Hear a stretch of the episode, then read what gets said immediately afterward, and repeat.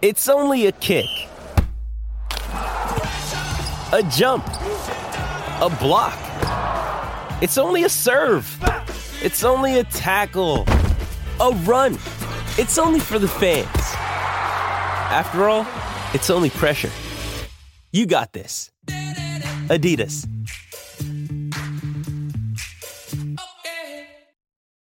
When you need mealtime inspiration, it's worth shopping Kroger, where you'll find over 30,000 mouthwatering choices that excite your inner foodie. And no matter what tasty choice you make, you'll enjoy our everyday low prices, plus extra ways to save, like digital coupons worth over $600 each week. You can also save up to $1 off per gallon at the pump with fuel points. More savings and more inspiring flavors make shopping Kroger worth it every time. Kroger, fresh for everyone. Fuel restrictions apply. With threats to our nation waiting around every corner, adaptability is more important than ever. When conditions change without notice, quick strategic thinking is crucial. And with obstacles consistently impending, determination is essential in overcoming them. It's this willingness, decisiveness, and resilience that sets Marines apart. With our fighting spirit, we don't just fight battles, we win them. Marines are the constant our nation counts on to fight the unknown. And through adaptable problem solving, we do just that. Learn more at marines.com. Oh no, is it everywhere? No, sure, stay and sort that out. We can have dinner another time. Amazing.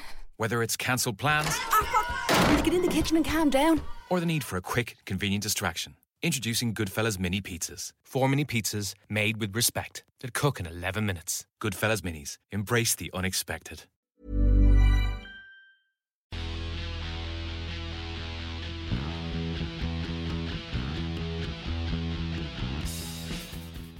Welcome everybody to the bloodandmud.com podcast, your sweary pipe bomb of rugby knowledge. It's episode 80. We are relentlessly plodding on despite all advice from sensible people.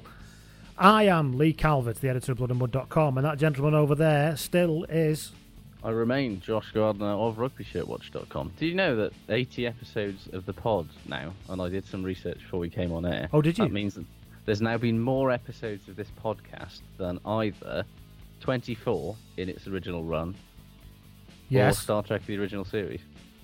And I think it's fairly safe to say that we're right up there in that cultural bracket. of, Exactly. uh, we you are know, just as culturally, you know, influential as both of those TV shows. Yes, the you know handful of people that listen think that we are definitely as culturally influential as those people. Hundred percent. When are we going to get a reboot? That's what I want to know. Uh, you can get in touch with us in the great cultural pantheon that we live in uh, at bloodandmud.com. I am, and there's Lee at bloodandmud.com. And what about you, Josh?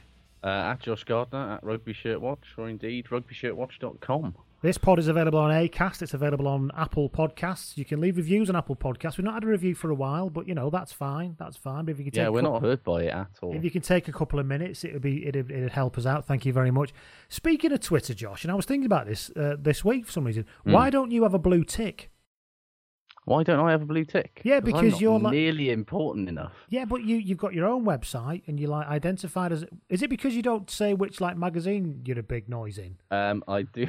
I mean, I do like to uh, keep that out of the public domain, if at all possible. That's fine. Uh, I'm not going to say anything. I'm just saying, is no, that it's why? purely it's purely because I don't wish to have my opinions associated with the venerable publications for which I work. Also, nobody gives a fuck what I think, so I think that's another reason why I'm not verified. Yeah, I was wondering because a lot of people, there's all kinds of sort of. Well, let's be honest, Oh, yeah, low, low profile journalists who get a blue tick. I was thinking maybe why you haven't got one. Yeah, and I mean, the fact that I've only got like fifteen hundred followers or something, I think they they look at me and go, "This guy does not matter." Oh, Is it- sorry, I Nobody's going to try. I'm sorry, I, did, I didn't. I didn't mean to batter your self worth by asking you that No, question, no, Josh. I was just I'm- I'm, interested. perfectly happy with where I am, but you know, the, the the truth is that Twitter would look at me and go, "Nobody's going to attempt to impersonate this man." oh course, because that's what it's is about, isn't it? Verified. it's about, and that's fair enough because if they wish to impersonate me, I- really, aim higher, guys. Well, Aim somebody higher. did create a mini Andy Powell uh, profile off the back of They this did, pod, so you right. never know. There might be a you know fake Josh Gardner. Anyway, what are we going to Yeah. talk about tonight? We've got some player spotted stuff. We've got some quite a bit of news this week. I think we need to have a have a Yes, conversation it's about. been a very news-heavy week, hasn't it? And not necessarily in the most enjoyable way, but Yeah, um, we'll talk about what we learned from the weekend as usual. Um, I've I've got so, a, a magnificent story I've discovered about Mike Teague I want to share with everybody. Um, and then we've got the shit good, and then that should probably just about do us, I think. Yeah. We had an hour and a half last week, so we have to, you know, bring it back within the realms of what's possible. Now then, the player spotted. I say it's, Yes. it's a player spotted, but it's a player spotted variation. One, Kevin Heaney got in touch with us on Twitter. This is not the variation, this is something else. Okay. But he's, he got in touch with us on Twitter, and he said, A few years ago, I saw an absolutely steamboated Chris Robshaw pissing on the back of a boots in Galway at 2 a.m. Excellent. And I said, Now that's a very good story, but I'm afraid I'm going to have to disqualify it for being a little bit too interesting. Yeah. I mean, for st- if, I mean, if Chris Robshaw was Andy Powell, Yeah, No but it still wouldn't would be allowed. It'd be still a good story. It wouldn't be allowed in here. oh, He I did- don't know, see, because Andy Powell getting being smashed and pissing down around the back of a boots is kind of just a Thursday for him, isn't it? That is true. There is that. Yeah. Whereas whereas Robshaw, clean cut England captain, purveyor of Beats headphones, etc. Um, yeah, it's a little bit out of character. what what do you th- what do you th- what do you think that Chris Robshaw listens to in his Beats headphones? I'm going for Keane. Oh, he is so a keen man. like he's somebody who would have been in who, who will fight. Like you'll get a few beers in him, and you'll say that Starsailor's first album was an underrated classic. I actually don't mind Starsailor. Get out. It must be a Wigan thing. The um, Got your daddy's eyes, and daddy was. I did like that one. I did like that one. worst In the Crossfire is a good ever song. made.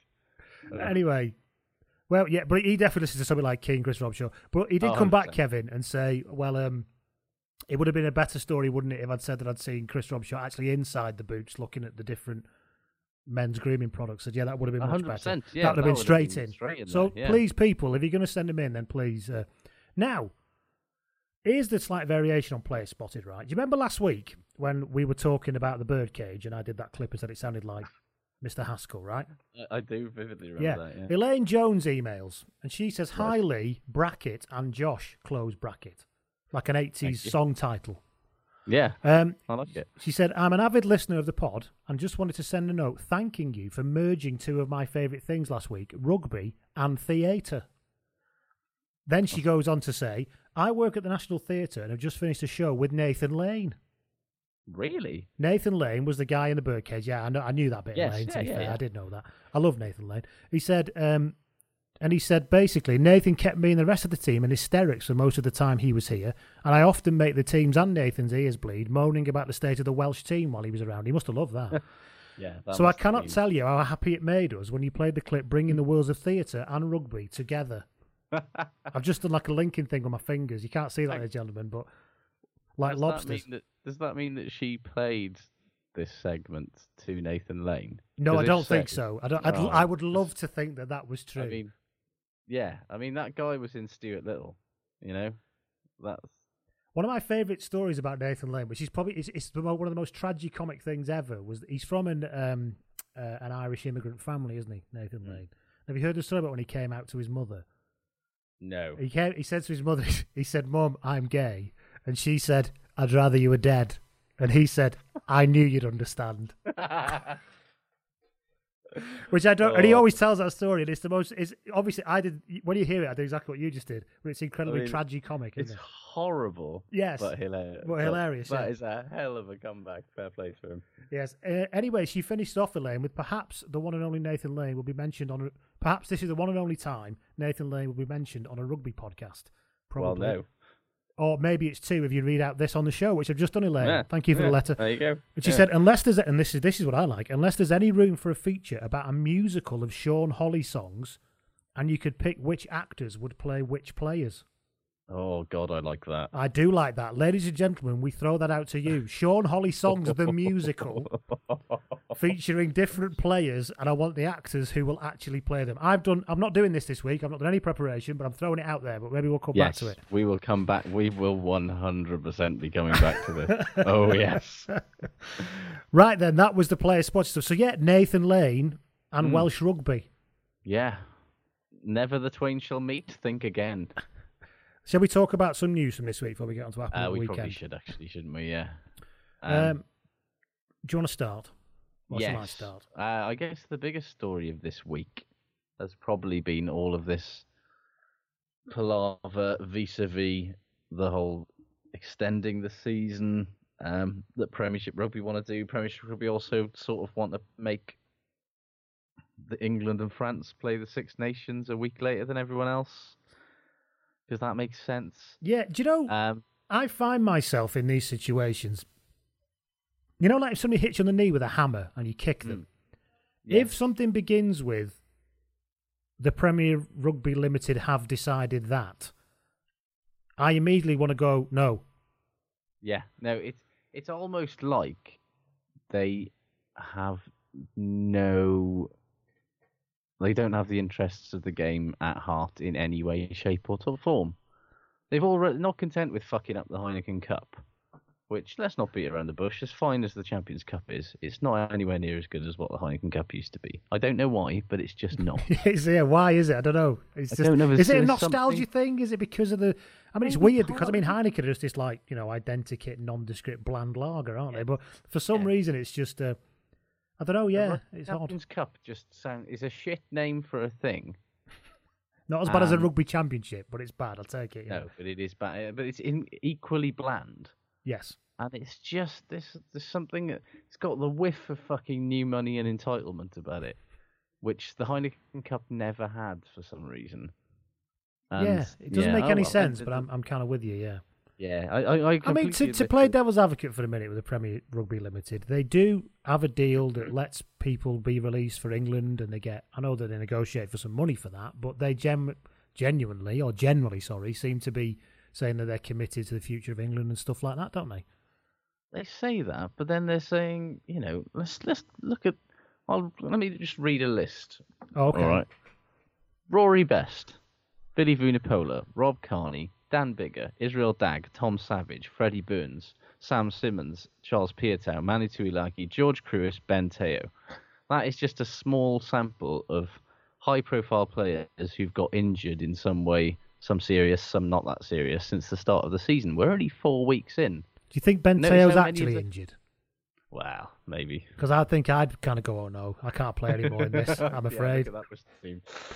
Oh, I've, I'm just cramping up. Oh, yeah, but Yeah, but look on, at yes, how many yes. of those players injured our Lions as well, by the way, or were playing in on the Lions tour. Like, and Premiership Rugby said, like, I'm not saying that it's, you know, that, that them sort of that it's sort of some sort of karmic thing Hmm. that they're, you know, like I think you said before you went on there, you know, it's not necessarily the case that all of these players getting injured is somehow rugby's fault. But No, well, it could be rugby's fault, but my point is, is that uh, Peter Tom, no, what's his name? Peter, the the old guy, goes on Scrum V every now and again. uh, Peter Thomas, no, Oh, that's the guy who owns Cardiff. Can't think of his name. yes, Him I know anyway. exactly who you're talking about. Him anyway, who's brought Yes. onto Scrum V to actually, you know, disagree with something sometimes. He um Yes. He did a big piece about, you know, the game is getting worse. He said, well, actually, you know, it could just be a cluster of injuries in the space of a couple of weeks, and then we might go a few months with nothing actually happening. So it's, you know, let's not Yeah. get, let's look at the whole season when it finishes and see how we, mm. and, I'm and maybe there, but I just think they want to give players less rest, and like the opposite is like players need to be playing less, not more. Like if you're in any way serious about like player welfare, like or like they they, they don't care about player welfare. They don't care about the international game. They're trying to act like football clubs, like and they're holding everyone else to ransom. And I can't, like I get it. They're losing. They're all fucking losing money, vast amounts of it every year. yes. But like, and if they can't attract more TV money and more sponsorship, and at least break even, then yeah, how the, how is the game going to survive? I'm really sympathetic to that. But at the same time, it's like, well, maybe you need to cut your cloth accordingly. Like, Yeah, and I think it's always, you know, the simple fact of the matter is, and I'm sorry to get all, you know, philosophical about this, but the simple fact of the matter is that they probably do, I actually disagree. I think they do care about player welfare. I think, you know, given a world in which they didn't have pressures, they, they would, they do care hmm. about player welfare, but actually the only thing that exists in things like this is the bottom line. Yeah, that and enough. everything becomes subordinate to the bottom line. So therefore, Mm. that's why it's like, well, yes, we'll have some player welfare initiatives. Yes, we'll do the mental health stuff. However, when it comes down to it, we've got to find out how to fix the bottom line. And like with Yeah. any industry, quite honestly, any industry or any work sector, ultimately, if you're going to get the bottom line sorted, you either have to charge more for people who are doing your services, or you've got to squeeze more out of the people who work for you. Yeah, and that's fair enough. But you and know, how's about that for a pro North Daily you- Mirror style or view, you- ladies and yeah, gentlemen? Or, or you cut your cloth accordingly. You know, a team like Saracens crowing that they need more cash space, to, uh, cap space to pay all these players that they've developed. I, I mean, oh, I've got a lot of sympathy for that, given that you know you live by the massive money sword, you die by the massive money sword to an extent. But it's like, I mean, players like Billy Vunipola have suggested that if it meant him having to play less rugby, he'd take a pay cut. Hmm. And while I don't think that's the answer, it does show that like players are looking at this welfare issue very, very seriously. You know, their bodies can't handle the demands of the game at the moment, and that's before you consider like that's just like their their well-being day to day. Like that's before you consider the long-term detrimental impact that they might be doing to themselves by flogging themselves constantly. Like do you see that um, the Aaron Hernandez thing that came out in the states this week? No, I didn't know. Um, to be honest with you, it should have been like front page news for every contact sport loving country in the world. But as as is always the way with these things, they'd rather ignore it, I think. But like Aaron Hernandez used to be star tight end for world champion New England Patriots um, until he was arrested and convicted for murder um, a few years back, and then even more awfully, he was sent to prison for life and killed himself in prison last year. Anyway, this isn't just a massive downer. There was a point there. um, um, I mean, actually, it is a fucking massive downer, but there is a point to my massive downer. Um, in his suicide note, he asked that his brain be tested for CTE, which we probably all by now know by now is um, Yeah, good luck, pro- Chronic. good luck pronouncing this. Go on. chronic uh, traumatic encephalopathy. Encephalopathy. Encephalopathy. There we go. Uh, degenerative brain disease found in people who've sustained uh, repeated head injuries, particularly boxers and people who play contact sports. Um, headaches, memory loss, personality changes, angry outbursts. It's a horrible, scary thing um, because there's no way to cure it, and it, they found it in 100% of the NFL players they've tested. But um, yeah, it was discovered that Hernandez, who let's not forget committed at least one murder, had the most severe case of CT they'd ever seen. He was 27 years old and he had the brain of a 67 year old man with dementia. I mean, that's horrifying by itself. But I mean, obviously, rugby's not as violent as the NFL, and the hits aren't as vicious or as frequent, yada yada yada. But I'll tell you what, NFL players mostly only play half the time in a 60 minute game, and they play 16 games a season. Yeah, there is that, isn't there? Rugby, you know, players can be on the field for 80 minutes, playing at least 30 games a season, probably. Internationals playing more, a lot more. Like, you're telling me that we're not sitting on a fucking time bomb here? So, the least that we should be doing, really, as responsible owners, legislators, fans, Stakeholders, to use the it's not- Yeah, it's, oh Jesus. But like, yeah, it's saying that players should be play, you know, not playing as much and getting more rest because like I don't fancy the thought of being tacitly responsible for like George North say barely being able to fucking remember what year it is by the time he's in his late 50s. Like But um, 'Cause- isn't isn't this plan though? If it's going to be a longer season, right? and I'm not saying I agree with it, but if it's going to be a longer season, does that mean there's more space between the games, or is it? And I've, I'll be honest, I've not seen that much detail on this. So, are they planning to play more games in a longer season, or the same number of games across a longer period, a, a, greater period of time? initially they claim it's the same number of games over a longer period, I think. Right. but I think we all know how that is gonna, and, and that's certainly the fear of the players' union that they'll look at these free weekends and they'll go, well, we could slot another game in, especially given that nobody is making money on rugby at the moment. It's the Like thin end of say, the the wedge bottom- thing. The, yeah, then the bottom line, as you say, has got to be considered somewhere by these teams, Yeah. and and you know at the at the moment they're getting, you know, particularly the Premiership, they've got a fucking TV deal that's worth way more money than what they're actually worth, which is There is that's Yeah. the problem, is it? There is there is a kind of a, a real economic that Oh, yeah. might come and bite soon, which didn't quite happen with the football because people are still competing with each other. But actually, at some point, BT Sport are going to go. Do you know what? Nobody else will be fucking buying this. yeah. and and that's the problem. That I mean, look, you know, look at the Pro 12. They can't fucking give those rights away, and nobody's gonna, nobody's trying. You know, I'm not going to say that the Premiership isn't a more coherent and saleable offering. Well, it is, isn't it? But Pro yeah, 12. Of but it's it is. not. But, However, you know, it's fucking. You know, it's the amount of money that they paid for it is vast, and the amount of money like it's being basically used by companies like BT and like oh, what's the beIN Sports, whatever it is in France. They're basically buying rugby rights for prestige. And once they're established and they've got the prestige, are they going to keep giving vast amount of fucking money to the to rugby? I doubt it. we shall see. I think, Mm. generally speaking, I, anything. Again, I come back to my original point. Anytime Premier Rugby Limited have an idea, the core of me just goes, "There's something wrong with this, isn't there?" Yeah. And maybe that's maybe that's a, a- problematic response. I don't know, but I doubt it. I'll be honest. No, I think you're probably quite spot on there, to be honest. Anyway, I Speak. think I've probably gone on a bit too much about that, haven't I? Let's talk about some more news, shall we? Which is that one. Uh, Kingsley Jones has used his extensive Skype network to Skype somebody in Toronto and get himself Yes. the Canada job. I'm not sure how on earth that's happened, but um, good luck to him. That's all I can say. Wasn't he? Wasn't he employed? But like, wasn't he supposed to be like the WRU's new head of skyping people? He can do that from wherever, though. That's the beauty of these jobs, isn't it? I suppose it is. You can't know do what- two like. I got approached once on the email from some guy at some company, and he said, "We're interested in you coming to do this for us." I was like, "What? What?" And he wanted me to set myself up as an online tutor for blogging, right? And I could like de- devise these half-hour-long classes of how to blog. And I was like, "Well, one, who's going to pay for that? And two, I'm not sure I can explain it anyway. Apart from where you just write something, don't you?"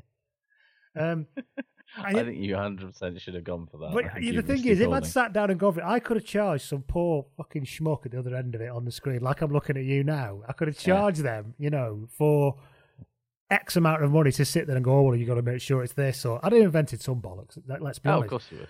And I can't help but think that's what Kingsley Jones' job interview was like. Oh yeah, I had a, brill- I had a yeah. brilliant, Yeah, I had a yeah. brilliant time at the Dragons. I'm an absolutely excellent. Uh, Yeah. But no, his job with the, was supposed to be he was basically moved sideways in the WRU, and he was supposed to be like head of the Exiles program. yeah, Because we we joked, we literally joked about how- how he'd been given a job that was basically skyping Welsh players in far away places like Bath yeah. and Worcester.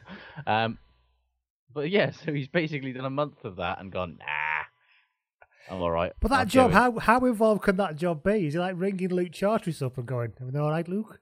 I tell you I, what, I, yeah, I, I, mean- know, I'm not bad, Kingsley. yes, Keep him well? Yeah. yeah, 'cause- playing for Wales? Yeah, all right. Yeah. yeah, but this is basically and yet another example of how, despite all evidence to the contrary, in areas outside of like the British Isles and indeed like tier one rugby, people still think Welsh people make good coaches. It's it's like Are you going to unleash your at- Steve Tandy rant now, or are you no, I'm keeping not. that? I'm, I'm gonna. I'm keeping that one on ice. But I'm just like it's like, uh, like you always want it. I guarantee you, if you like go to any like tier two or tier three country, and at some point in the last ten years, like an obscure Welsh coach from the '90s or early 2000s will have been their head coach because Hasn't Lynn Howells has spent the last decade doing that? He touring In- around Eastern Europe? in right? Russia, yes, and and various other places, and uh, Phil Davies at Namibia, and you know it's like because they're Welsh and they can go, oh, I coached Cardiff Blues or Scarlets or Dragons or whatever.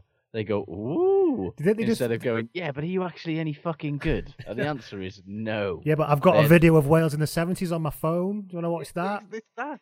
People still think that they're all still Wales in the seventies. People, no one here is Carwyn fucking James. That's very true. Anyway, So got- yeah. the funny thing was that luck to him. the, the, Rug- luck to him. the Rugby United Rugby Canada account posted a big like, "Oh, this is great news" and stuff, and I kind of did retweet it and said, "Do, do you want to tell him, I, or shall I?" Because basically that. was- But you know, best of luck to him and to Canada's Canada. Old coach. That's what I want to know. What, who was Who Kingsley Jones replaced? replaced? I don't know. I'll let you get on to that while I talk into the next thing. I'll talk about the Cuthbert Plisson Cup because only quickly to ah. say that Connacht still have it. I know. That's shocking. Absolutely ridiculous. I mean, I thought know. that. Well, I expected them to beat Cardiff. I don't know how else to put it. I was trying to think of a clever line then, but how did they not beat Cardiff? You absolutely did, didn't you? It's like you couldn't. I couldn't foresee any, like, with, especially with the way the fucking Blues have played this season. I could not see any other thing where they didn't. I mean, on one side of it, you could say that the, the Blues were coming towards this because they were quite close. It was dreadful, but then it, they were quite close with Glasgow, and I suppose in Yeah. Connacht aren't playing that well, so I suppose it was it was coming, perhaps. Maybe uh, it, it's. I don't. The Connacht are clearly not the force they once were. I don't think they were. Ever, I don't think they ever were the force they once were. It was just a very bizarre period of Yeah, time altogether. weird- we had a weird fever dream in 2015-16, and we all collectively woke up. But, however, I know we uh, we did this last week, Right. but it once again opens up some very exciting possibilities for the CPC. Right. Yeah, because who Cardiff got next, is it? Well, Cardiff, haven't- uh, well, I don't care. Oh, who Connacht's have Cardiff got, haven't they? Sorry, my head's gone. Yeah, go on. Yeah. See, you, you you'd already prepared it in your head. I head. had, didn't you? yeah. Anyway, I can't get my yeah. brain to shift off it, yeah. Next week, Ah, await Scarlets. they're going to lose that, aren't they? Yeah. So Oh, they'll yeah. keep it next week, yeah. Um, week after that, away to Ulster. Mm. Ulster are doing Then- well, yeah. Then, oh, then it gets interesting. Week after that, away to Oyonnax. Currently rock bottom of the top 14. Can Connacht travel to France and beat Oyonnax? That's really what we're talking about here. That's what it Yeah. boils down to. However, the week after that, at home to Worcester. Hello. Hello. That's what we really want. Forget Oyonnax. Throw, throw that game. Beat Worcester. Oh, yes. Cuthbert Plisson Cup in the Aviva Premiership. Prem. We finally reached the promised land. I mean, let's be honest. We've been here before. They'll probably beat the Scarlets next week. Of course they Um, will. But hey, it's interesting. It's exciting. I'm excited. We're all I- I excited. just, ev- everybody but two teams have had it in the Pro 12. It's boring now. Yeah, we've had bit- enough. It really needs to get out of there. There's only so much we can say about it when it stays in the Pro 12. Thanks Yeah. to Connacht, though, for fucking it up and making it interesting a bit this season. Exactly. Do you want to know who uh, was Canada's head coach before Kingsley Jones? Go for it. by? Mark Anscombe. Really? Yeah. Well, I don't know whether he left or whether they left him, but I mean, you'd expect the because, like, I know he didn't have a very good time at at Ulster, but he was relatively well respected in New Zealand. and haven't they lost the number one spot to the Oh, he USA? was- He was fired. Bloody Yeah. hell.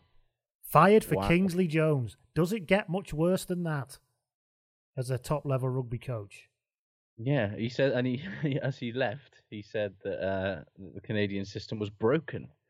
So, uh, good luck, Kingsley Jones, with that. So they brought Kingsley Jones in to fix a broken system. Yes, I can't that- see how any how that's not going to go extremely Yeah. well. that a man with with uh, North Harbour, New Zealand under twenty, and Auckland coaching uh, badges on his resume was unable to sort out an Ulster How many photocopiers did Jones take with him? though? that's probably the clincher. Uh, shitloads. He probably went to his interview with a video of the 1978 Triple Triple Crown video and an absolute shitload of Clarity copies, and that yes, was all. which all is it took. why that their sponsorship has vanished from Welsh Rugby this year.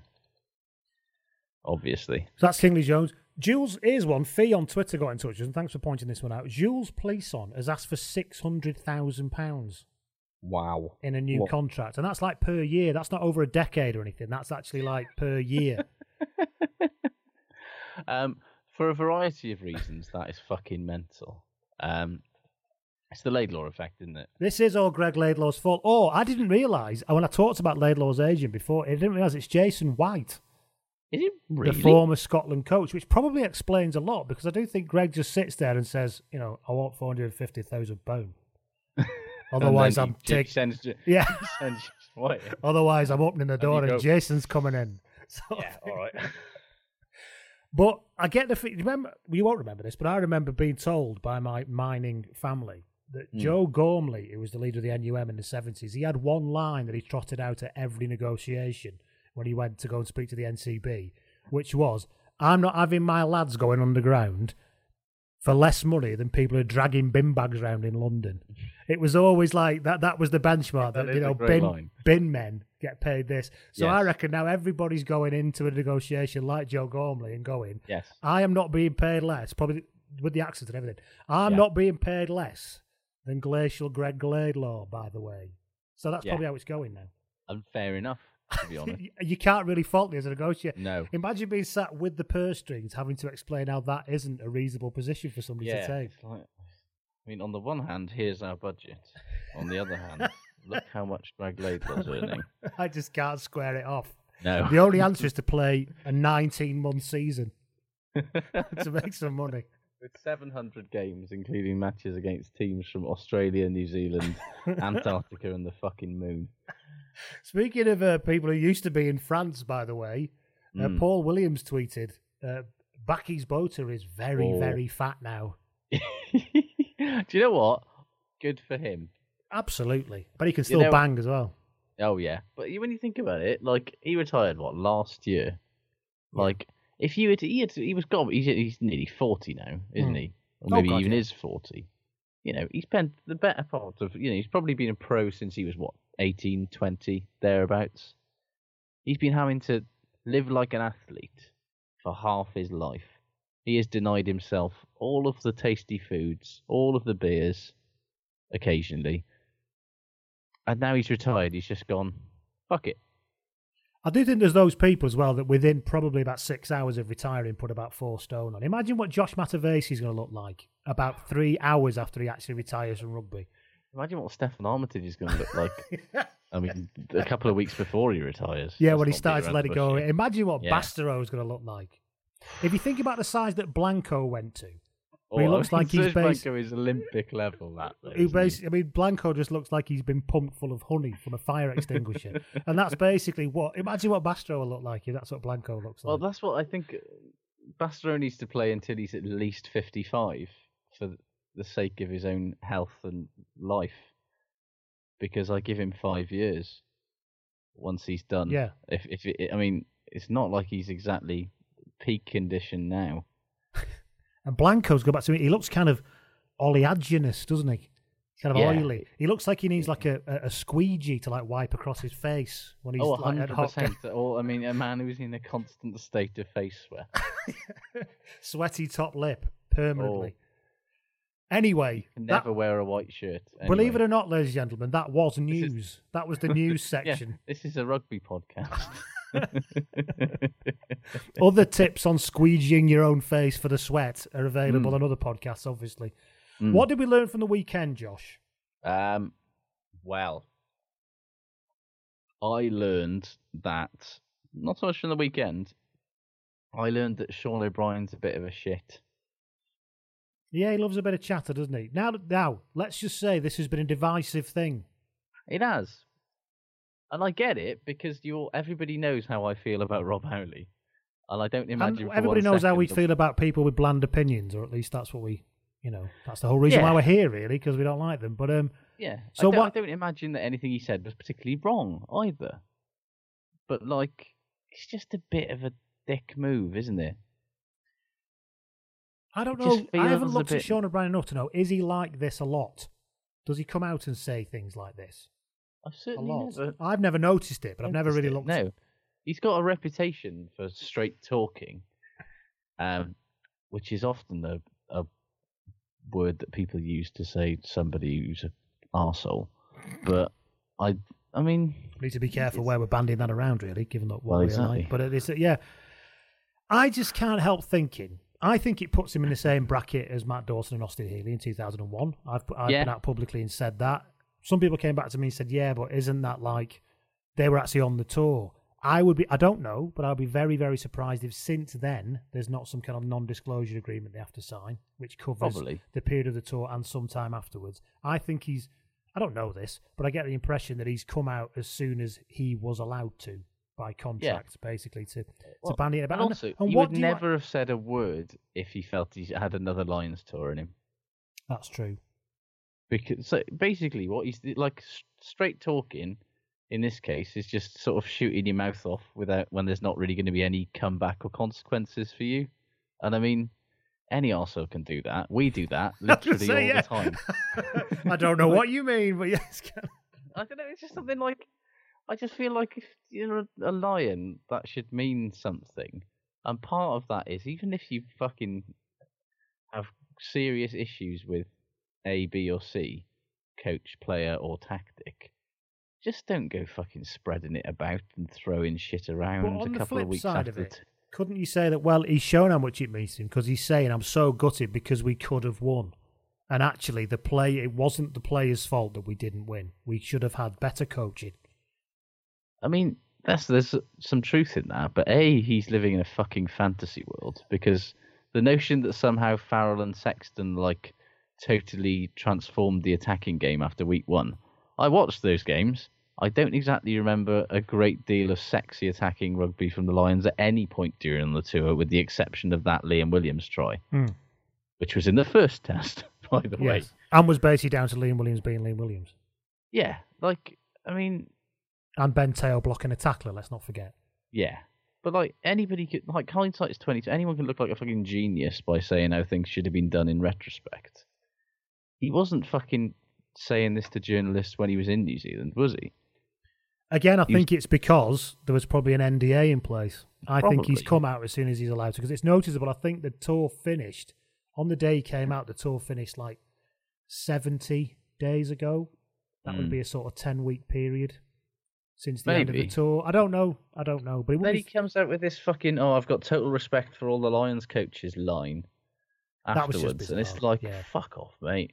I'm gonna you start did, you wouldn't that. have said it. the day after I put the pod out. I'm going to write like a little thing in my notes on my phone and put a picture of it on Twitter. I've got total respect for everybody I took the piss out of, Yeah. and the fact is I have Like- for some of them, but not most of them. Yeah. Well, the thing is, like, if you you get caught stirring shit, so either be a straight talker and own it, or actually apologise for speaking out of turn. Don't sort of go in the middle and go, "Oh, I respect everyone, but I stand by what I said." What? That doesn't make any fucking sense. No. Ugh, what else did we learn for the weekend? Cardiff um, I learned- should generally give it to Willis Halaholo at all Yes, times. all times. That should be what you know about the hashtag give it to Shane. It's hashtag give it to Halaholo now. Yes. Give Oh, it he to can Willis. he can carry a ball, that lad. Oh, he can. He's very good, isn't he? I mean, he's occasionally awful, but when he's on it, he is Well, fucking on it. You know. And uh, Josh Navidi lots of tackles as well. Fair play. I also learned it could be Gloucester's year again. Seriously, though, they're playing Oh. some bloody lovely rugby. You see They that, are, that but 12 they, 3 they very nearly lost that game. Well, of course they did, by but, you being know- Gloucester. They're Gloucester. Gloucester are still Gloucester. Don't be dulled Of course, into of course it's not Gloucester's year. No. Speaking of Gloucester, do you remember Iron Mike Teague? Yes. Well, big, hard Iron Mike Teague. Well, Mm. I was speaking to somebody who was around Gloucester at the time, and I didn't know this. And apparently, he swam the channel once. Really? Yeah, but because be- because he was Iron Mike T, he didn't do it in the summer like everybody else Hmm. because that would have been too soft ass. That would have been something yeah. that like Harlequins do or something. Mm. And he, he did it in winter.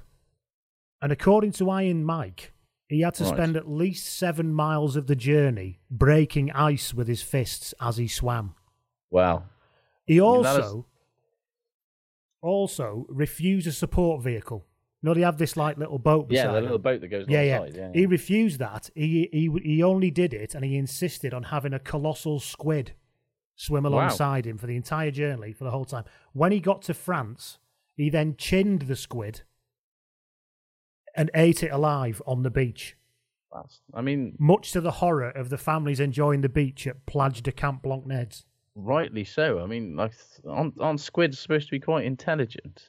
That's quite barbaric, really, isn't it? It is, I mean, but you know, That's what. I, that's what Nobody's you- after you've been 1980s nutted. back rower, isn't it? yeah. Well, when you've been nutted by Iron Mike Teague on a beach in France, nobody's intelligent no more.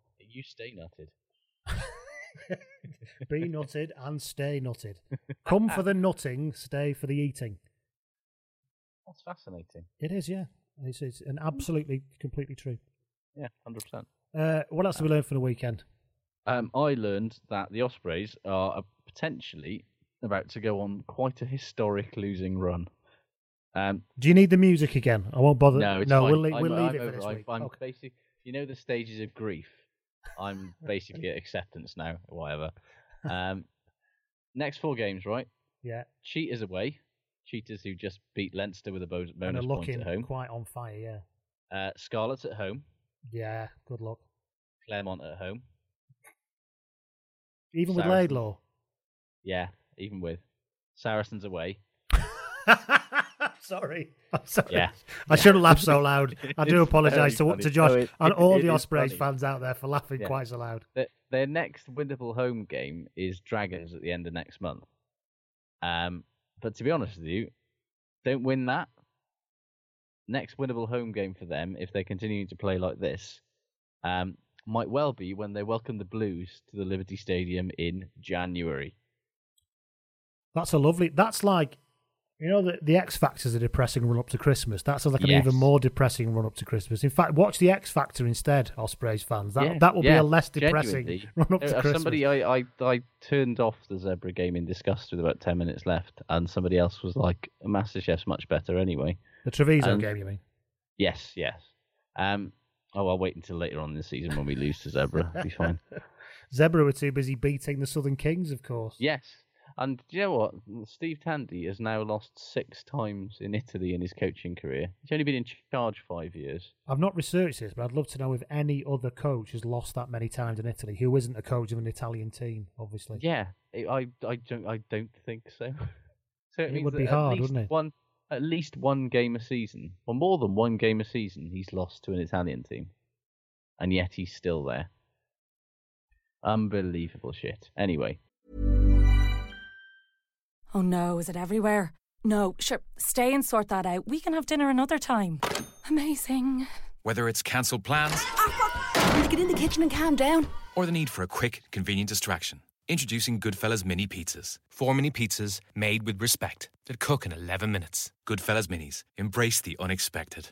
ACAST recommends podcasts we love. Changemakers is a new podcast series with me, Claire McKenna, talking to people who stand up, speak out, or challenge us to think a little differently. It's about the greater good, families and children respecting their own individuality. in the next couple of years, like I hope I never have to have conversations about racism ever again. Like, I just want to get to the stage where you know people are just people. Nobody's pooling the resources together and actually being able to show how much of an impact it will make when people do come together. Changemakers with Claire McKenna. Search for it now wherever you get your podcasts. ACAST is home to the world's best podcasts, including the David McWilliams podcast, I'm Grandmam, and the one you're listening to right now. What else did I learn? Henry Slade is becoming what we wanted him to be. he is, isn't he? Well, maybe And, not uh, you, Josh, because you're a disgraceful, chippy Welsh person. You don't want him Yeah, to be anything. But true. uh, I want him to fail miserably at everything that he does in life. Um, when I went to the Premiership final to watch, and I've not seen Exeter live before that, I'll be honest, apart from on the television. It is Hmm. noticeable. He is one of those players who looks different to everybody else when he gets the Yeah. ball. He looks completely different. He does. He's like- cut from a very different cloth, isn't he? Although I do think he lets the back of his hair grow a bit too long. It makes his head look round. I don't understand not- why he doesn't get a not full. the only person in Leicester with a Eh, in Exeter. an extra rather Yeah. with a, an, unfortunate haircut. Well, he just needs I mean, to take, he just needs to take his grade one up to the crown. That's yeah, all. I all don't. the way up to the crown. He yeah. needs to get what what they call it gradiated, I believe they say, to to, to make it. Yeah. Yeah, a- Anyway, a barber said to me once, "Do you want- do you want it- into barber chat? Well, no, but Barbara said to me, "Do you want it connected or disconnected?" I said, "I don't know what that means." and I said, "Can you explain to me what they mean?" And he went, "Well, you either have it connected or disconnected." I said, "No, you've just said the same thing that you just said. You didn't explain to me what it means." Slightly slower way. Yeah. Anyway, go on. Yes. Um, yeah, it's uh, impressive from the Chiefs in general, to be honest. Yes. Wasps were a bit of a bag of shit, but It's a mixed I bag this they were year, isn't it? excellent. I mean, Yeah. Dai looks fuming. All I the think. time. I think he looks fuming. It's Yeah, he sort of did a weird, like, sort of smile towards the end of the game when something, I think he was thinking uh, about yet another thing had. He probably was, but yet another thing had fucked up, and they sort of panned to him, and he was just kind of like, as if he was just like, "Yeah, today is not my fucking day." but yet still beautifully razor, razor creases in his shirt and the top Oh, button of done course, of course. Class. I mean, interestingly enough, actually, speaking of Exeter, and indeed uh, Zimbabwe and England international Don Armand, who was very good on Saturday. He was very good, Uh, yeah. Um, I discovered actually as I was I was looking through some Exeter Chiefs message boards after the game, and uh, apparently he only turned to rugby um, after his da- dreams of being a teenage pop sensation in his native Zimbabwe didn't take off. Yeah. Really? Yeah, following um, it- it- apparently it was following his fav- uh, failure to make the judges' houses uh, uh, on Zimbabwe's Got Talent in 2006. Um, he was totally inconsolable and spent the following month in uh, Harare's many karaoke bars where he would just infuriate the crowd repeatedly um, by singing his sing- uh, signature number over and over again, which was actually Fernando by ABBA uh, in an increasingly sort of sob-heavy, unpleasant way. Um, Like and- snotty, like a snotty singing. yeah, and it got to the point where one karaoke bar basically was just kind of like so fed up of it that they kind of they turned the TV over to the Currie Cup when they had the, instead of the thing with the words on it in the hope that it would just put him off his stride a little bit. But actually, it just created this weird sort of like emotional transference situation. You know, like when like a baby bird sees something that isn't its mother and like Yes. imprints on it. It was basically like that, but with rugby. And so then Oh, Don Armand just refocused his passion onto becoming the best sort of workmanlike but very effective back rower Oh, and, and that's uh, why he's become the man he's become today. Exactly, Because it's exactly that. He thinks that the game of rugby is in fact his parents. Yes. After the It's Zim- exa- it's af- exactly that, After yeah. terrible disappointments in Zimbabwe's Got Talent. Yeah. In many ways, it's the oldest story in the world, isn't it? It is. It is. It's tale as old as time, as Beauty and the Beast once said. I'd love to see what the judges' houses were in Zimbabwe's Got Talent. yeah, I mean, let's not go there. they probably used to belong Uh, to somebody else. I would imagine that. Yeah, they they're fairly new tenants. Yes. oh, yeah. Let's not go down that No, road. that's really. Go What else did we learn? Uh, Bailey and Aurora got in touch on Twitter to show me a, a link that um, Richard Cockerill now says is an anti-Scottish agenda from referees. Isn't it amazing how he finds anti-agendas wherever he Everywhere manages to go? It's funny that. It's almost like he's the he's the common denominator for all these agendas, isn't it? It almost does, doesn't it? Yeah. Um, other things I learned. I thought four weeks is a bit early for the wheels to totally come off Bath season, but here we are. Um, well, what's happened? Two weeks ago, What- heroically defending, game was winning games they absolutely shouldn't have won. Fucking bonkers.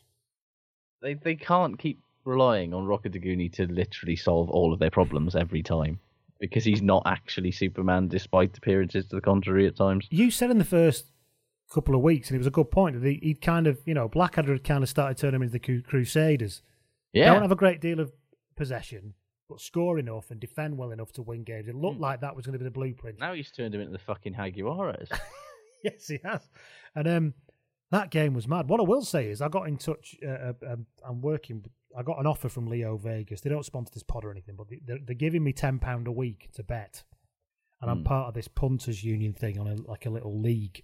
And I only joined it last week because he asked me to, and I put a tenner on Newcastle to win that game, and they were eleven. They were eleven to two. And I won. I won sixty five quid. Get that in you. Ka-ching. I'll lose it all now, but there you go. Yeah. What else did I learn this weekend? Nothing. Anything else from you? Um, I th- I learned that um, Bernard Jackman was entirely right to rotate his team on the weekend. They get like Yeah. I they saw that score and was like- by Ulster, but it was missing Henson, Hallam Amos, Tyler Morgan, Corey Hill, Zane Kirch. No, it was like there was two starters left from the team that beat Connacht last, last week, basically, and he got a bit of flack for it. But like, have you seen the Dragons squad? Yeah. They can't fuck. They were never likely to win away at Ulster anyway, and now he's got the home games against the Kings and the Blues coming up, and it, like his first fifteen have essentially had to rest. It's just smart. It is smart, and you can't blame him for the shit show that's No. going on at Dragons, can you? And also, it's kind of what he knows. Like in France, they don't give a fuck about away games, so why should he? And actually, you know, drag If Dragons can focus on winning as many of their home games as possible, they'll still be fucking well ahead of where they've been So the you know, they won about three games last season. If he can somehow turn that into like five games, that's progress. Abs- Oop, just punched my microphone. Absolutely. Shall we do shit good rating? Yeah, we probably should. Uh, before we do, should we have a quick would you rather? Oh yeah, go Well, on then. Sorry, I haven't got one this week. Um, you, you, you give yeah. one for me. Yeah. Would you rather Mm. feel like how David Flatman feels when having to commentate on a backs move, or would you rather feel like how Ugo Monye feels when someone forces him to say something negative about a professional rugby player that he knows? Oh, you know, oh, that, that is a very, very good question. Um, I think I would rather be slightly flummoxed by a backs move Mm. than feel the very, very real emotional, deep soul torment that Ugo must feel. Yeah, I mean, he- it's kind he's- of a theoretical one because I've never heard Well, Ugo say anything negative about any player. It's hard to know what the feeling is when it's never actually happened. Yes, I do like Well, Ugo imagine- Monye actually. Yeah, I I, think imagine the cognitive dissonance would sort of send him into a weird sort of fugue state. Punditry is a mix at the end of the day, and you, there is something to be said for having the kind of excited one who loves everything. Yes, indeed. Everybody needs a sort of cheerleader at times, don't they? Speaking of punditry, I watched Scrum V on Sunday. Oh, you know, seriously, they need to oh. just I don't know, I don't know what they need to blow it up and start give it a new name and just start it all over again. Yeah. You know, and I've got you know Jiffy man, I've got so much respect for him as a player, and he's had his time. But honest to God, he must just sit there every year and just wait for the contract to come rolling in, laughing his tits off because it's the easiest money in the world, isn't it? I don't. It's it's BBC Wales rugby thing is a horrendous boys' club Oh, of just eh, like um you know that's why when that guy whose name we keep forgetting, um Peter. okay, yeah Peter whatever his name is comes on there name. and the and throws fucking grenades left and right. It's actually really good because it's like suddenly exposing this very insular clique of people who basically toe the party line and don't ever say anything Yeah. controversial. Yeah, because if you, actually that feeling that Ugo Monye must has never had, you can see that on the couch when he starts. Hundred percent. It's all across Martyn Williams' face. Yeah, and you can see he's and it's brilliant because he's got like dad slacks and really shiny dad shoes on because he's quite an old guy, isn't he? He's like put his best Yes, yeah. On and his shiny Yeah. shoes, and he's just and he he actually man spreads a bit as well. I've got a bit of respect for that as well, and just gets them all told. Yeah, he's an old school journalist in the sense that he does not give a fuck about any kind. You know, no modern journalist can be like that because 'cause you wouldn't get any access to doesn't it? Anyone. Yeah. But he's old school enough that he doesn't give a shit, and so just says things. And There was a classic one on. Sunday when you've said it about Tandy, obviously, but you know it was screaming for somebody just to say, "I don't think this is what you know. This is not right for Steve Tandy anymore." But they Mm. just wouldn't. They just would not do it. I mean, I don't- you can't. because and the thing is, you could say, probably "Well, next door to him, That's or the thing, they'll 'cause- see him." You say, well, you don't know what they're thinking, Lee. Why can you say, well, all right, but I can guess. I'm pretty sure they must think it's probably time for a change there, but they won't say it. Yeah, it's like everybody forgets with Steve Tandy. He got that job when he was 32.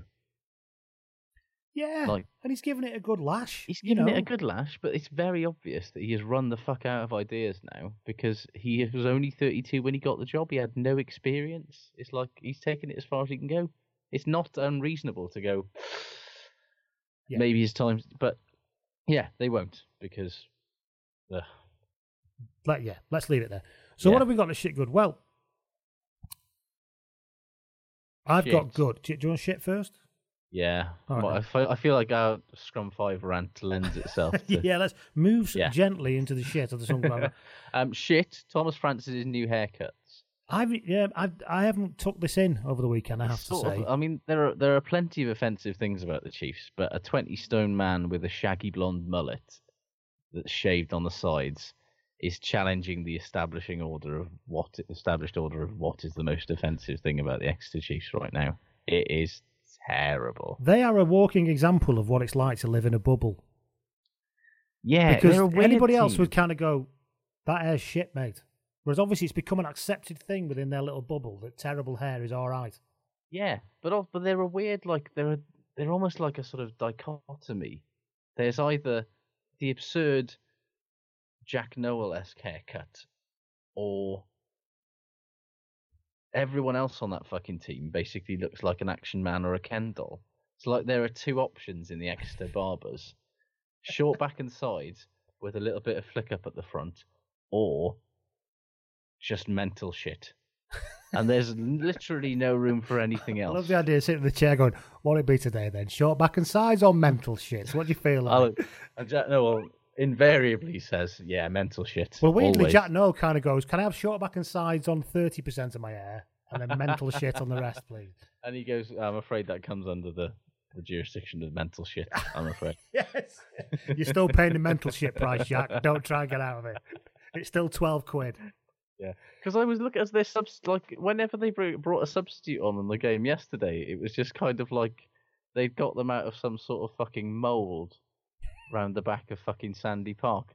It's another fucking massive bloke with a sort of short back and sides haircut and who's clean shaven, who looks like he's sort of left school about 10 minutes ago. Yeah, it looks like Rob It's- Baxter. Looks like a sort of s- a younger Yeah, cloned version weird. of Rob Baxter. They all Baxter. look yeah. like various evolutions of Henry Slade, basically.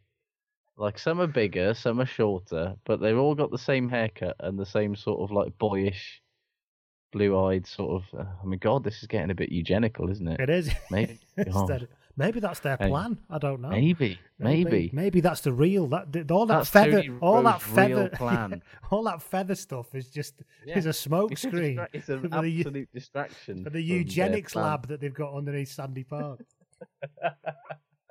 That's how they're breaking even. That's how they're breaking even. They're yeah, they're being literally funded by growing, Nazi gold. and they're growing people in the cellar. Tony Rowe, Nazi gold, eugenics. You heard it here first. you heard it here first. Yeah, Yeah, allegedly. yeah, What else was shit? London Irish. yeah. You oh. can't. I mean, the thing is, Saints fair dues Saints of the weekend, but you can't really judge anything against that London Irish team, can you? no, they have gone. Like, Do you think people were just really surprised the first for like a game and a half? You think the first week went, people just "Oh." kind of went, "Oh fucking hell." Oh right, Yeah. okay, and then and then went, "All right, okay, well, yeah, we'll sort this out now." I was just a bit too Yeah. surprised when you Well, when you first. went, oh, that pack though. But what they realised was that pack is all about seven hundred years old, and they just had that one game in them. It's a, it's a bit like when your new batsman comes in, you know, and you go, "Oh, that was a bit quick," sort of thing. Mm. Or is he out there? Oh, sorry, I've got Yeah. I've got the measure of it now. That's fine. Yeah. Oh, it's fine. Start spanking it for yeah. six. Oh, he's bowling it a bit short. Right, I'll just start Yeah. clipping it now. um, yeah, so that was the London Irish. Not else to say. I Yes, don't really know uh, where they go from here because that forward pack was going to be something that was to Good, apparently. Yeah. good, and it was, but they've just not played like that since the first weekend. And I'm not sure what they've got. They've got some all right talent behind Lewington, etc. But I'm not really sure. Yeah. It's going to be a no, long they're season. in trouble, aren't they? Well, not as much trouble as Worcester, obviously. But No. Uh, oh. speaking oh. of Worcester and hair, some lots of people. Uh, Sam and Sam Drew got in touch via email actually, which is which is unusual to give a shit. And he said shit was the Afghan hound that was skinned to make the adom- abomination on top of David, sorry, Dave Denton's head. He also said that as well as that, also shit was Dave Denton. I mean, that's almost a standing item, though, isn't it? I actually mean, had to look about three times at Dave Denton to figure out that it was Dave Denton with that hair. I had to like look and go, who's that? Fucking hell, that's Dave Denton. He's gone from the Claire Balding Swayze 80s hair to this. Well, I don't know how to describe it really. I still haven't seen this. Have you so- not? Well, he's grown it long. It's like a bob and it's curly, but then he ties it up in the top like a in a top thing, like like, like Bam Bam from Flintstones. he has a top of it tied up like that, and all his curly stuff coming down the side. I mean, again, I have to say another incredibly topical reference on our part. Oh there. yeah, Bam Bam Um, from the Flintstones is right up there. Never mind Rick and Morty and the No. regular show. It's Bam Bam from the Flintstones. Hundred percent. Um, I'm now definitely googling that. All right, Um, while you do that, I'll keep talking. Yes. Another shit that we've had then is Tom Finch got in touch and he said, I think this might be worthy of discussion tonight. He said, Now listen to this, Josh. Listen to this music and what do you think this is soundtracking? Oh, I've lost a bloody tweet now. Uh, oh, that is a that truly terrible haircut. that is a truly terrible haircut. That is awful. It's like 80s hair mixed with like a bush. Right, are you ready? Yes, I'm ready.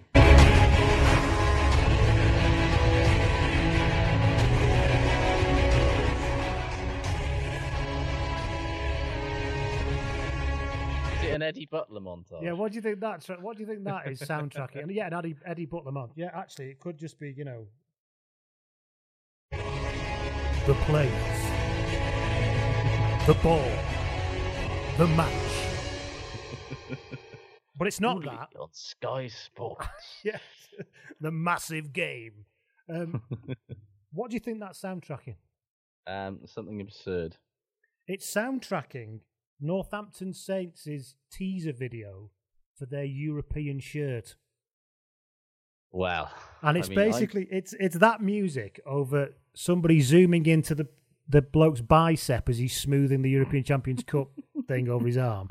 Then it zooms in on Hankook tires on his bu- uh, the, on it, uh, across his shoulder blades. Lovely. Then it goes to Important the other arm. sponsors their five minutes. Then then it says Northampton Saints, and then it gives a date, twenty sixth of the 9th, twenty seventeen. Then it ends. I'm basically immune to histrionic over the top shirt launches, but it is incredibly silly. I mean, you run It's a rugby shirt site. You get a lot of It's this a stuff. to you. fucking shirt, guys. And not only that, it's a kind of fourth shirt. Yeah, it's like it's, it's, a the shirt Europe- you're going to wear for a. Be- you're in a group with Saracens and Clermont Auvergne. You're wearing that for at most six games, and then you're going home. It's, ugh, Here's a one just come through on Twitter from James Owen who said, and this is true, I'm not sure if this is shit or good, but I've just realised that John Kingston looks like an older version of Peter Griffin from Family Guy. fucking does actually, doesn't that it? is absolutely spot on. That is brilliant. I thought I've I, for a while I thought he looks like an inflated postman Pat, but now, yeah, I mean, take your pick really. With your face like an inflated postman Pat. Outstanding. Oh, other were shits then. Yeah, go on then. um, I find I can't resist, so I'm just going to say it. Gruff Rees. I'm not going to have a big rant again this Oh, week. Oh, the Ospreys but- again. He's the attack coach the Ospreys Ospreys. attack coach Gruff Rees. I'm not going to have another re- big rant about it this week, but he's probably the only man on earth who looks at Rob Howley's game plan and thinks that is dangerously, dangerously progressive. Chaos. Absolute chaos. If they couldn't score a try against Treviso with Rhys Webb and Keelan Giles on the field, I'm sorry, but like if you'd put the two of them on their own against the full Treviso 15, I would expect them to at least bag one each. Sorry, I managed to start that video again there. I do apologise.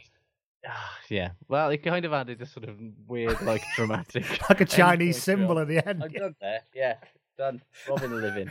Next. That's how we'll finish out. That's how we'll move it on. Yeah. Now on, you're going on too long. Have the Chinese gong. Dun, dun. um, also, final shit for me actually, Michele Rizzo. I know a lot of people. That's another one that's been dividing opinion this week. But his red card against the Scarlets.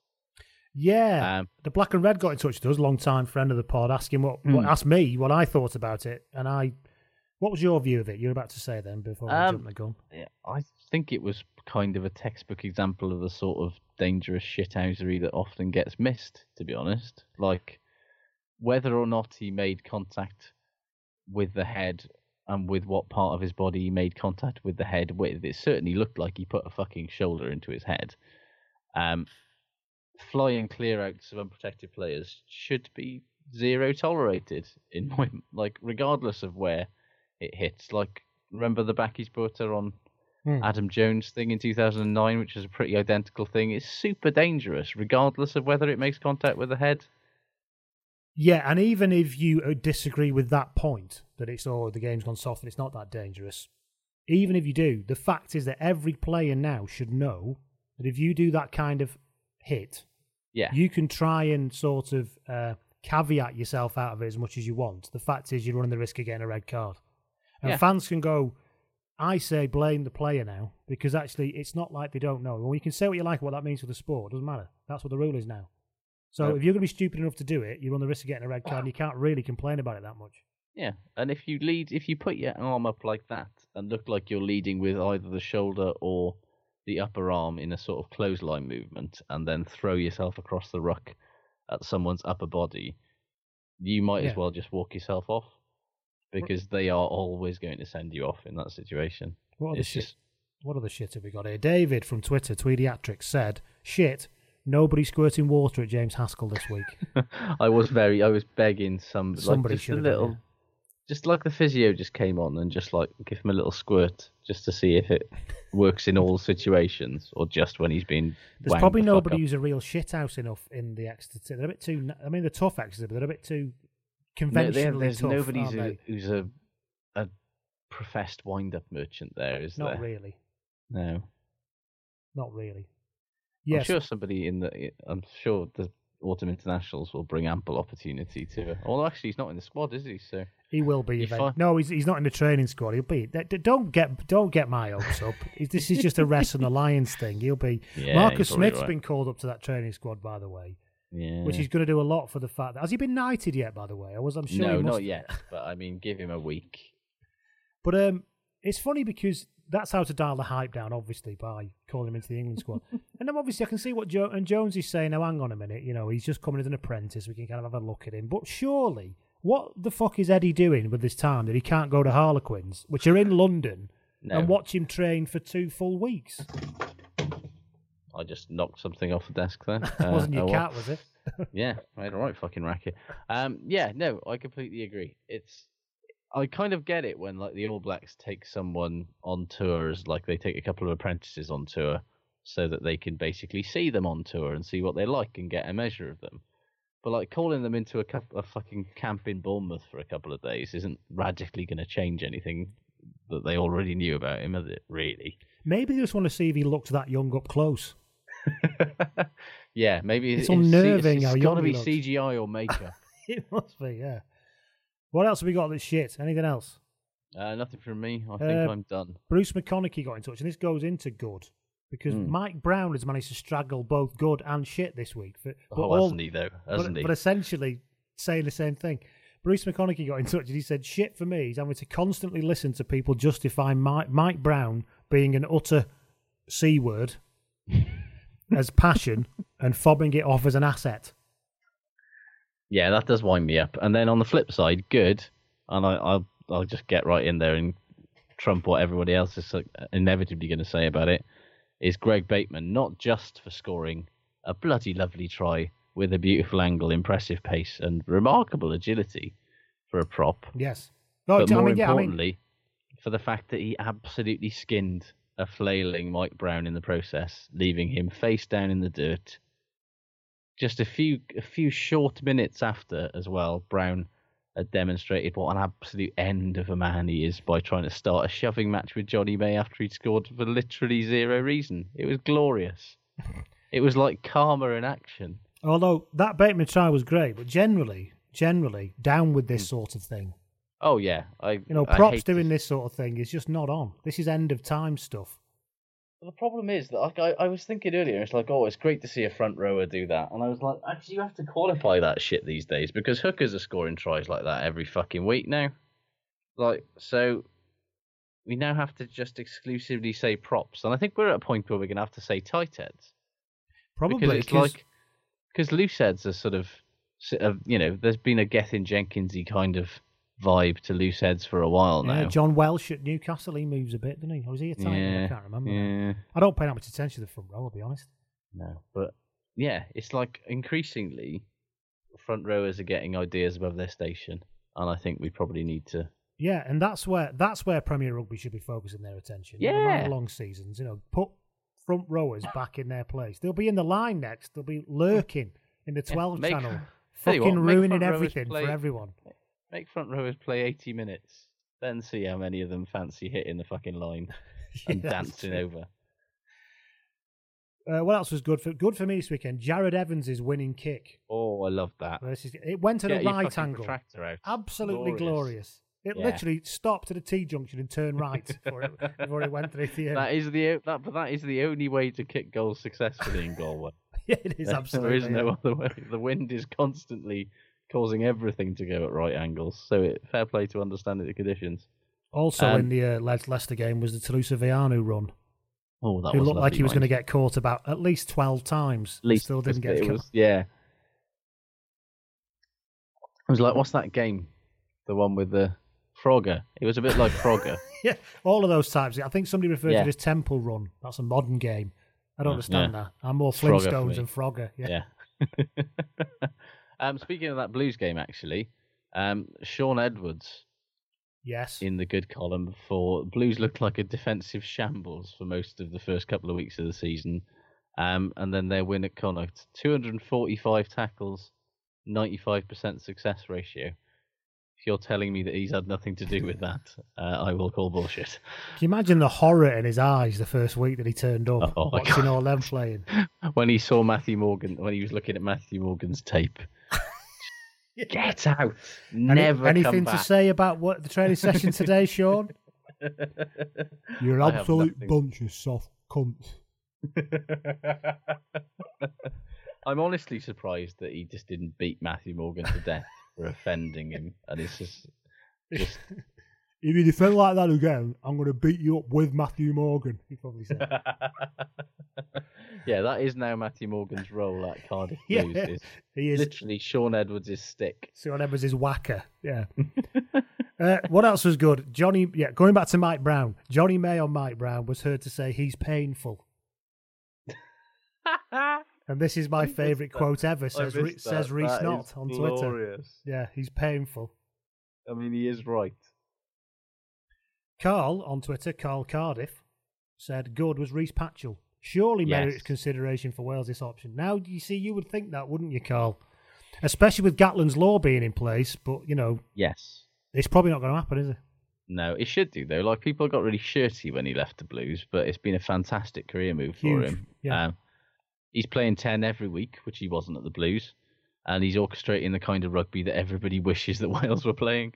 So uh, yeah, hundred percent should be involved with Wales. Hundred percent almost certainly won't. What else have we got that's good? Well, uh, John Jarman got in touch and he Hmm. sent us, he said, I've got no idea this is shit or good, and honestly, I don't know which one it was. This is the one, have you seen the clip of the guy ripping the post pad off? Yeah, that was weird as fuck. What's going on? I mean, I don't know it was what he was obviously in his eye there. line, wasn't it? You know, like when you're trying to watch telly and the kids in front of the telly, you go, move, Yeah. get out of the way of the telly. So I can Yeah, see why maybe. he's he's looking, and he obviously, I can't see a thing here. So instead of, well, I suppose in his mind, he thought, well, I can't step forward because I'll be offside, and I can't step round the post because I'll be out of position. So my only option Is to is remove to the rip off the post. post. But it's the way the referee just like blew the whistle. Was like, what the Like, fuck are you doing? doing that, yeah. But it's like, did he think that by like maybe removing the like thing around the post that he would stop the sort of player touching it at the base of the post thing? It's very much it's Like- along the same lines as remember when Conor Lishvili for Clermont pushed Wayne Barnes out of the way Yes. because he was trying to look at where the Like, ball was. Yeah, yeah. Occasionally hazards will appear that you will have to work with. You can't just get them out of your Barnes way. just kind of blew the whistle and went, "You can ask me to get out of the way, but you seriously you can't push me. What are you Yeah. doing?" And it was a bit like that. Wasn't it? Look, Yeah. I know it's you can't take the post pad off. What is wrong with you? Of course you can't do that. You idiot. What else have we got that's good? Uh, Thomas Young might have only made it 20 minutes off the bench for Wasps yesterday after being injured, but uh, yeah, he's brilliant. Like, stole ball, tackled, made a nuisance of himself on the deck. He should 100, especially with Warburton and Ellis Jenkins both injured, he should be heavily, and uh, Thingy Davis as well. Like, he should 100% be involved with Wales in the autumn. yes, Like, there's no way he can't be, surely. Boy we've- Davis injured. Yes, he is. Um, yeah, well, he probably will be in a Welsh squad. He'll he'll be playing ten before Rhys Patchell does probably. Probably, yeah. I mean, there's no other fucker left to play seven. There's Justin Tipuric. There is. Can Navidi shift round there? he, he, can, he, but he I'd put a really good rather he didn't. no, he put a good shift in at the weekend, but you wouldn't want him playing international rugby, would you? No. Well, I've seen him play international rugby, and oh, I see. no, thank you you. want to play international rugby again? Yeah. Yeah, Um, yeah. I mean, yeah. Ollie Griffiths or him, I'd take him every day. Colin Hotchkiss got in touch. Good. Finn Russell has Good name. Yes, has a hundred percent kicking record this this season. Does Finn Russell? Yes, he's broken Dan Biggar's record for consecutive kicks. Consecutive, so I went a bit South African then. Um, You're fucking with the wrong people. Yeah. Gangbangers, gotta love them. um, Uh, yeah, any more good from you? six- 16 out of 16 was uh, That's not Finn bad, is it? Fair play. Yeah, uh, Dan Biggar previously had 15 out of 15 to start the season. He has broken that, so it's good news given that Glacial Greg is probably not going to be involved Mm. with Scotland going forward as much. So, hmm, could do with a goal kicker. Any more good from you? Um, uh, just Henry Slade really, but we've Yeah. already talked about him. Just he's gonna got to be England's 13 going forward, surely. Given that he's discarded Jonathan Joseph, who the fuck else is he going to play there? I'd, well, if he's playing like that, he has to play 13 for England, I think, because it's Yeah. just because he really is a different class of player when he plays well. Hundred percent. Uh, what else we got that's good then? A couple more off Twitter before we finish. Michael Milner Watt got in touch and said good was Leonardo Sarto. Smashed through seven Munstermen to set up Scott Cumming. We, we haven't was really also talked about good. Glasgow, but very no, actually, well, do you remember when we got somebody had a go at us in our first season for not speaking about Glasgow? So I did, we did an entire section with the Taggart theme music to it just to Yes, address the we balance. did, didn't we? but um, so I, Maybe I promise we won't go down that week. road too far. We will give Glasgow some credit. I think it's because Yeah.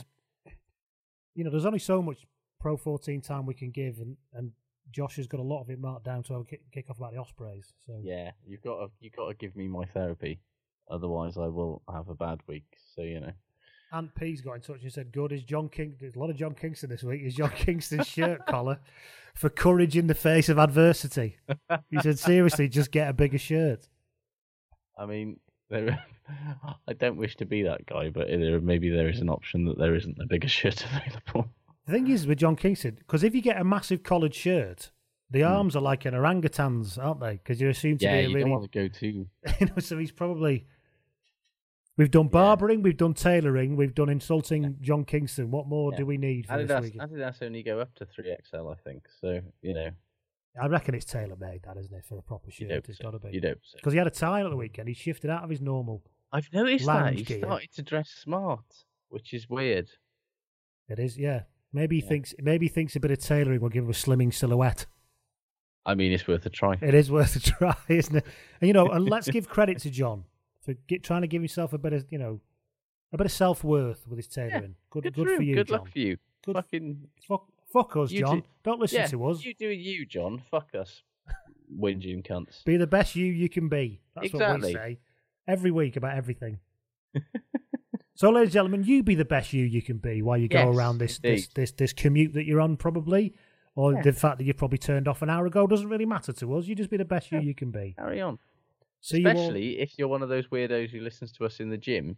Literally. No, seriously, if you're in the gym now, be. come on, be the best you you can be and keep Yeah. going. I had personal training yesterday, and the Oh, top you half, for the first time in years, on the top half of my body, I'll be honest, feels like Dresden. So basically, I know Oh, how you yes, feel. I know that feeling well. I know how you feel. Yeah, We'll see you all next week. Thank you for tuning Indeed. Take care, everybody. in. Ta-da.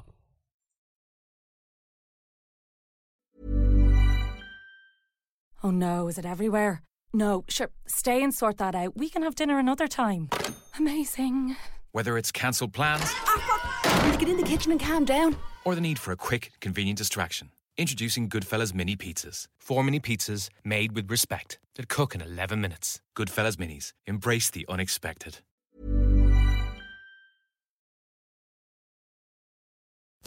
Sports Social Podcast Network. It's time for today's Lucky Land horoscope with Victoria Cash. Life's gotten mundane, so shake up the daily routine and be adventurous with a trip to Lucky Land. You know what they say your chance to win starts with a spin. So go to luckylandslots.com to play over 100 social casino style games for free for your chance to redeem some serious prizes. Get lucky today at luckylandslots.com. Available to players in the U.S., excluding Washington and Michigan. No purchase necessary. VGW Group, void where prohibited by law. 18 plus terms and conditions apply.